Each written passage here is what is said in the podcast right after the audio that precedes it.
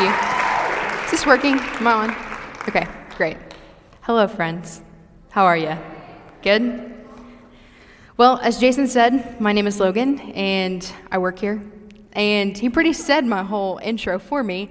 Um, if you know anything about me, or you've met me at the house, my absolute favorite part of this job is reading the Bible with you guys. Um, it's really wild to me that I actually get paid to do what I love.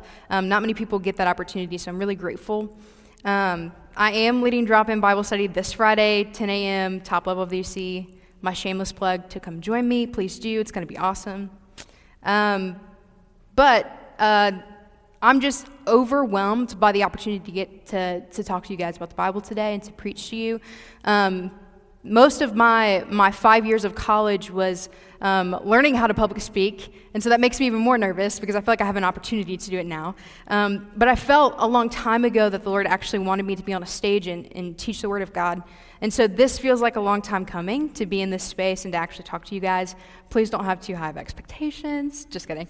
Um, I have high expectations, but um, I'm really, really excited to be with you guys. If you've been with us for the past few weeks, um, you know that we've been reading through different encounters with Jesus. Um, so many of us have ideas of Jesus that have been formed and conditioned by the culture or by our own experiences or wounds that may not be true representations of who he is. So, our hope in reading through these interactions is that you would actually come to know the true person of Jesus as he's revealed in his scriptures. Our scripture reading tonight comes from the Gospel of Matthew. And we will be looking at this crazy moment in the scripture where Jesus actually walks on water with his friend Peter during this terrifying storm. Um, I know I say that and you're not feeling the weight of it. It's really hard to get on board with that, but Jesus walked on water. And it's wild, and I think it's intended to blow our minds. We can't actually fathom it. I think that actually makes it more beautiful. Um, but I hope it does blow your mind, and I hope it continues to blow your mind as we walk through it today, tonight. So, to give you some context, Right before this encounter with Peter, Jesus wasn't with his disciples. He was actually getting some quiet time before the Father after a long day. He planned to meet his disciples soon, but he wasn't with them yet. He had sent them in a boat ahead of himself, and they were alone. And that sets the scene for the per- first part of our scripture tonight. But before we get started, if you would, please pray with me. Father, I ask that you would open our eyes to see your glory, that you would allow us to know your magnificent character, that you would fan the, fan the flames of our love and strengthen our faith. I ask that the words of my mouth and the meditations and thoughts of each one of us would be holy and acceptable in your sight, Jesus, our rock and our Redeemer. Amen. Okay, if you would, they said that they were going to send you a link. So if you would follow along on your device or your Bible, that would be awesome. We're going to be in Matthew 14, verses 22 through 23. Starting in verse 22. Immediately, he made the disciples get into the boat and go before him to the other side, while he dismissed the crowds. And after he had dismissed the crowds, he went up on a mountain by himself to pray. And when evening came, he was there alone. Okay, so right from the start, there are two things that I want you to notice. First is that Jesus intentionally sent his disciples into a terrifying storm. They were about to be caught in the midst of absolute chaos, not because they disobeyed Jesus, but precisely because they obeyed him. Think on that for a second. Really think on that. It's because of their obedience to Jesus that they'll actually be caught in a storm. Maybe instead of believing that one, if we have Jesus, we won't face storms, or two, that if Jesus is present, that if we have Jesus, he can't be present with us in our storms, that we can see this story creates for us a different category. And that is that Jesus sends the ones that he dearly loves into a storm intentionally. It's with loving intention and purpose that Jesus sends them ahead of himself into a night full of fear and chaos. Now, I'm not sure how that sits with you guys. It doesn't sit with me well at first. Um, but please know that it is, in fact, like God to send the ones that he loves into storms.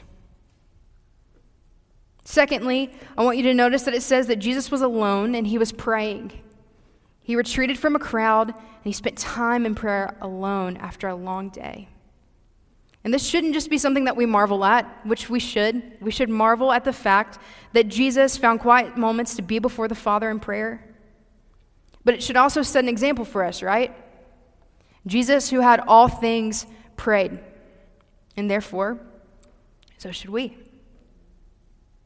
Continuing on with verses 24 and 25. But the boat by this time was a long way from the land, beaten by the waves, for the wind was against them. And in the fourth watch of the night, he came to them, walking on the sea. All right, this is so wild. It's so wild. The fourth watch of the night would have been about four in the morning. So the disciples were sent out after dinner time. It's now 4 a.m. They haven't slept, and it's storming like crazy storming. Wind and waves up against that tiny little fishing boat that would have been monstrous. And the disciples have been battling the wind and the waves of the storm for hours upon hours. They would have had to have been absolutely exhausted. And as he said he would, Jesus comes to them. And he's walking on the chaotic, terrifying, stormy sea. Like, can you imagine? You're caught in the middle of the storm, you're in a tiny little fishing boat with 11 other people, and you're scared for your life. You're absolutely terrified for your life. You have no shelter, you have no cover, and you see the figure of a man walk towards you. They thought he was a ghost, wouldn't you? It's crazy. And it's probably intended to blow our minds a little. Verse 26 but when the disciples saw him walking on the sea, they were terrified. And they said, It is a ghost. And they cried out in fear. But immediately Jesus spoke to them, saying, Take heart, it is I. Do not be afraid. Okay, do you see this? Jesus immediately speaks to them in their fear. He calls to them from the middle of the storm, not outside of it. And this is what he says if you'll move to the next slide after the verse on your devices, he says, Take heart, it is I, do not be afraid. Some of you need to hear tonight that God is able to speak to you from within your storm. God is able to speak to you from the thing that terrifies you and robs you of rest when you lie down at night. So, what terrifies you? What keeps you up at night? Friends, the unanxious Jesus comes to them, walking on top of this storm that they were absolutely terrified of, and commands their anxieties and fears away. If you were to hear the voice of God speaking to you tonight, do you know what he would sound like?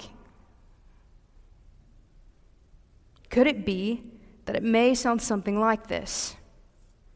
Take heart, it is I. Don't be afraid. Now, he may not be saying those exact words to you. He said those exact words to them. What's most important is that you notice how Jesus speaks to his friends when they're afraid. And this is how he speaks to them he tells them to have courage. He says, Take heart. But he doesn't stop at take heart. He says, Take heart, it is I. It's implied that they can have courage because He is with them. And then He tells them not to be afraid. He doesn't want them to be afraid of Him. He's commanding their fear away, friends. He doesn't want them to be afraid. Verses 28 and 29. And Peter answered him, Lord, if it is you, command me to come to you on the water. And he said, Come. So Peter got out of the boat and walked on the water and came to Jesus. So Peter, mixed with doubt, asked for a command. Peter isn't completely sure it's Jesus yet, but he knows that if it is Jesus, that he can trust his word. He asks to do the very thing that the Son of God is doing, the very thing. And he's welcome to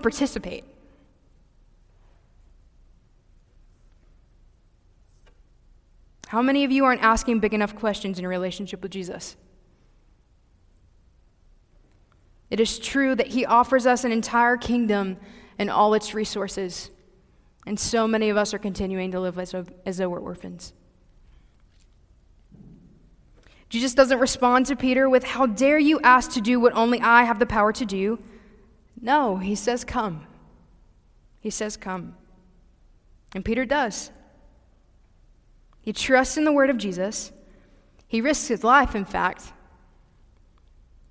How crazy is that? Something significant is happening here. He crawls out of the boat into the raging storm, the thing that's absolutely terrifying him and can quite literally kill him, and he walks to Jesus on top of the water. Please hear this tonight, friends. Jesus does not require robust faith to do miraculous things. All he needs is a willing heart. He can work with faith as small as a mustard seed. Jesus does not require robust faith to do miraculous things. The next verse proves this even further. Look with me at verses 30 and 31. But when he saw the wind, he was afraid, and beginning to sink, he cried out, Lord, save me. Jesus immediately reached out his hand and took hold of him, saying, O you of little faith, why did you doubt? So Peter shifted his gaze from Jesus to the surrounding circumstances. Relatable, right? We all do this. And when he looked away from the face of Jesus and back to the storm, he was afraid. And in his fear, he began to sink. This was the same storm that a moment ago had him fearing for his life. The same storm that kept him and his friends up all night. And now he's out in the middle of it. He's walking on top of it. Maybe, friends, following Jesus doesn't look like your storm calming down. Maybe following Jesus looks like walking straight into the thing that you're most afraid of. In our own lives, wind and waves, or whatever you want to call them, torment us daily. And just as it was easy for Peter to sink in the midst of following Jesus by looking at all the things that he was afraid of, it's easy for us too. Peter didn't walk on water because he had strong faith, friends. He was mixed with doubt. He literally responded to Jesus with, Lord, if it is you. Peter walked on water because Jesus was able. Able to both command and empower Peter to walk on water. To both command and empower him to carry out the commandment at the same time. Peter walks on water because of the power of Jesus, not because of his own abilities. Not because of his own abilities.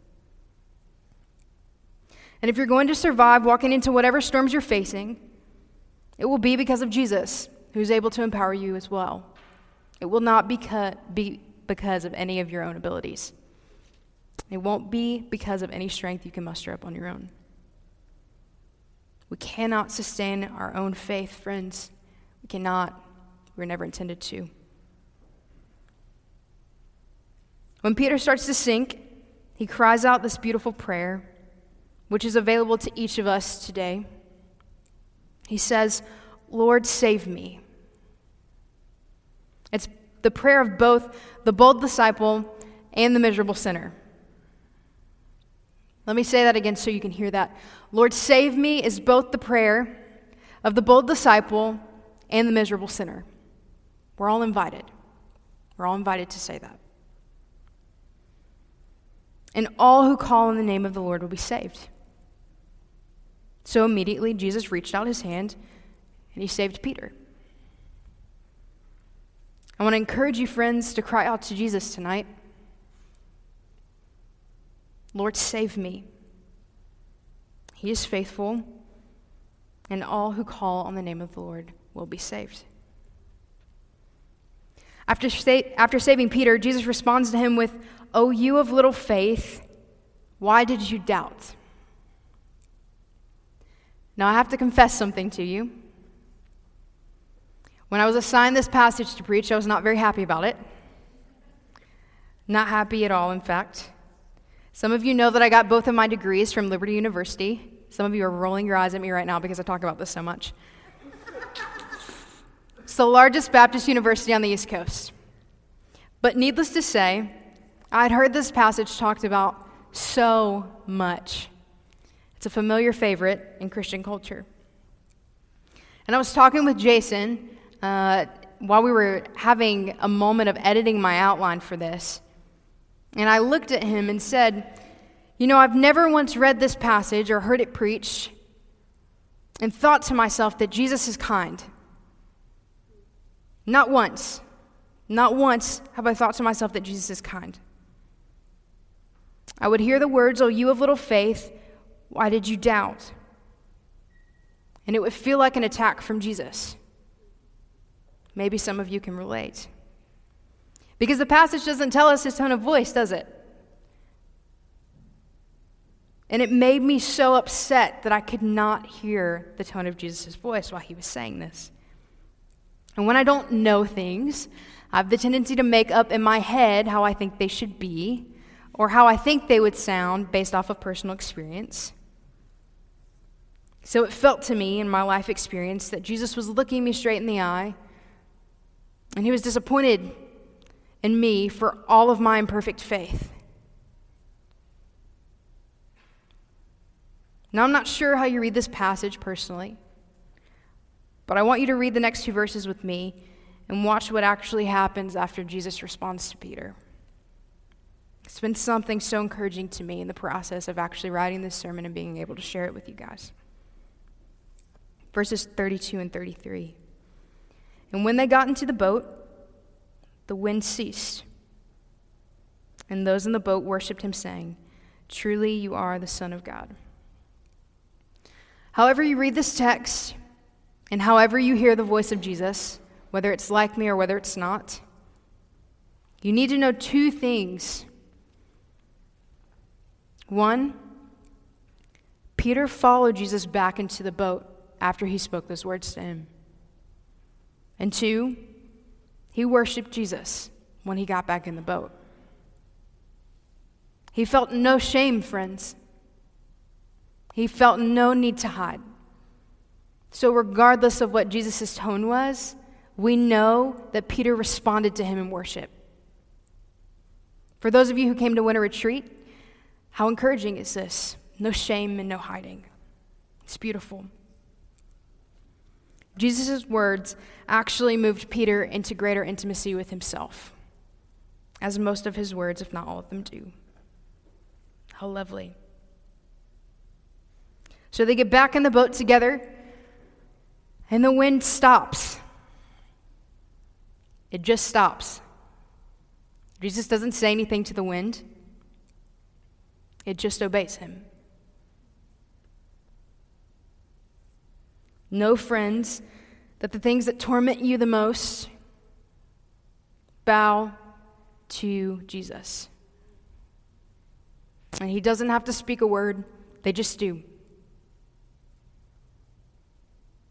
Please know that he's got his hand outstretched towards those who cry out to him. Tucker talked a little bit about that last week, about Jesus extending his hand to this man who had been sick for so many years and asking him if he wanted to be well. Jesus has his hand outstretched towards those who cry out to him. He is known to move towards those who are in need of saving, friends. In just a moment, we'll take a minute of silence to reflect on what God may be doing in our hearts. This is something we do every week as a means to um, escape from the noise that so often bombards us. And then Jason will invite us to the Lord's table and we'll take communion together right before we end the night in worship. But again, I want to encourage you, friends, to cry out to Jesus because he's available and all he needs is a willing heart. Let's take a moment to reflect on what God is up to.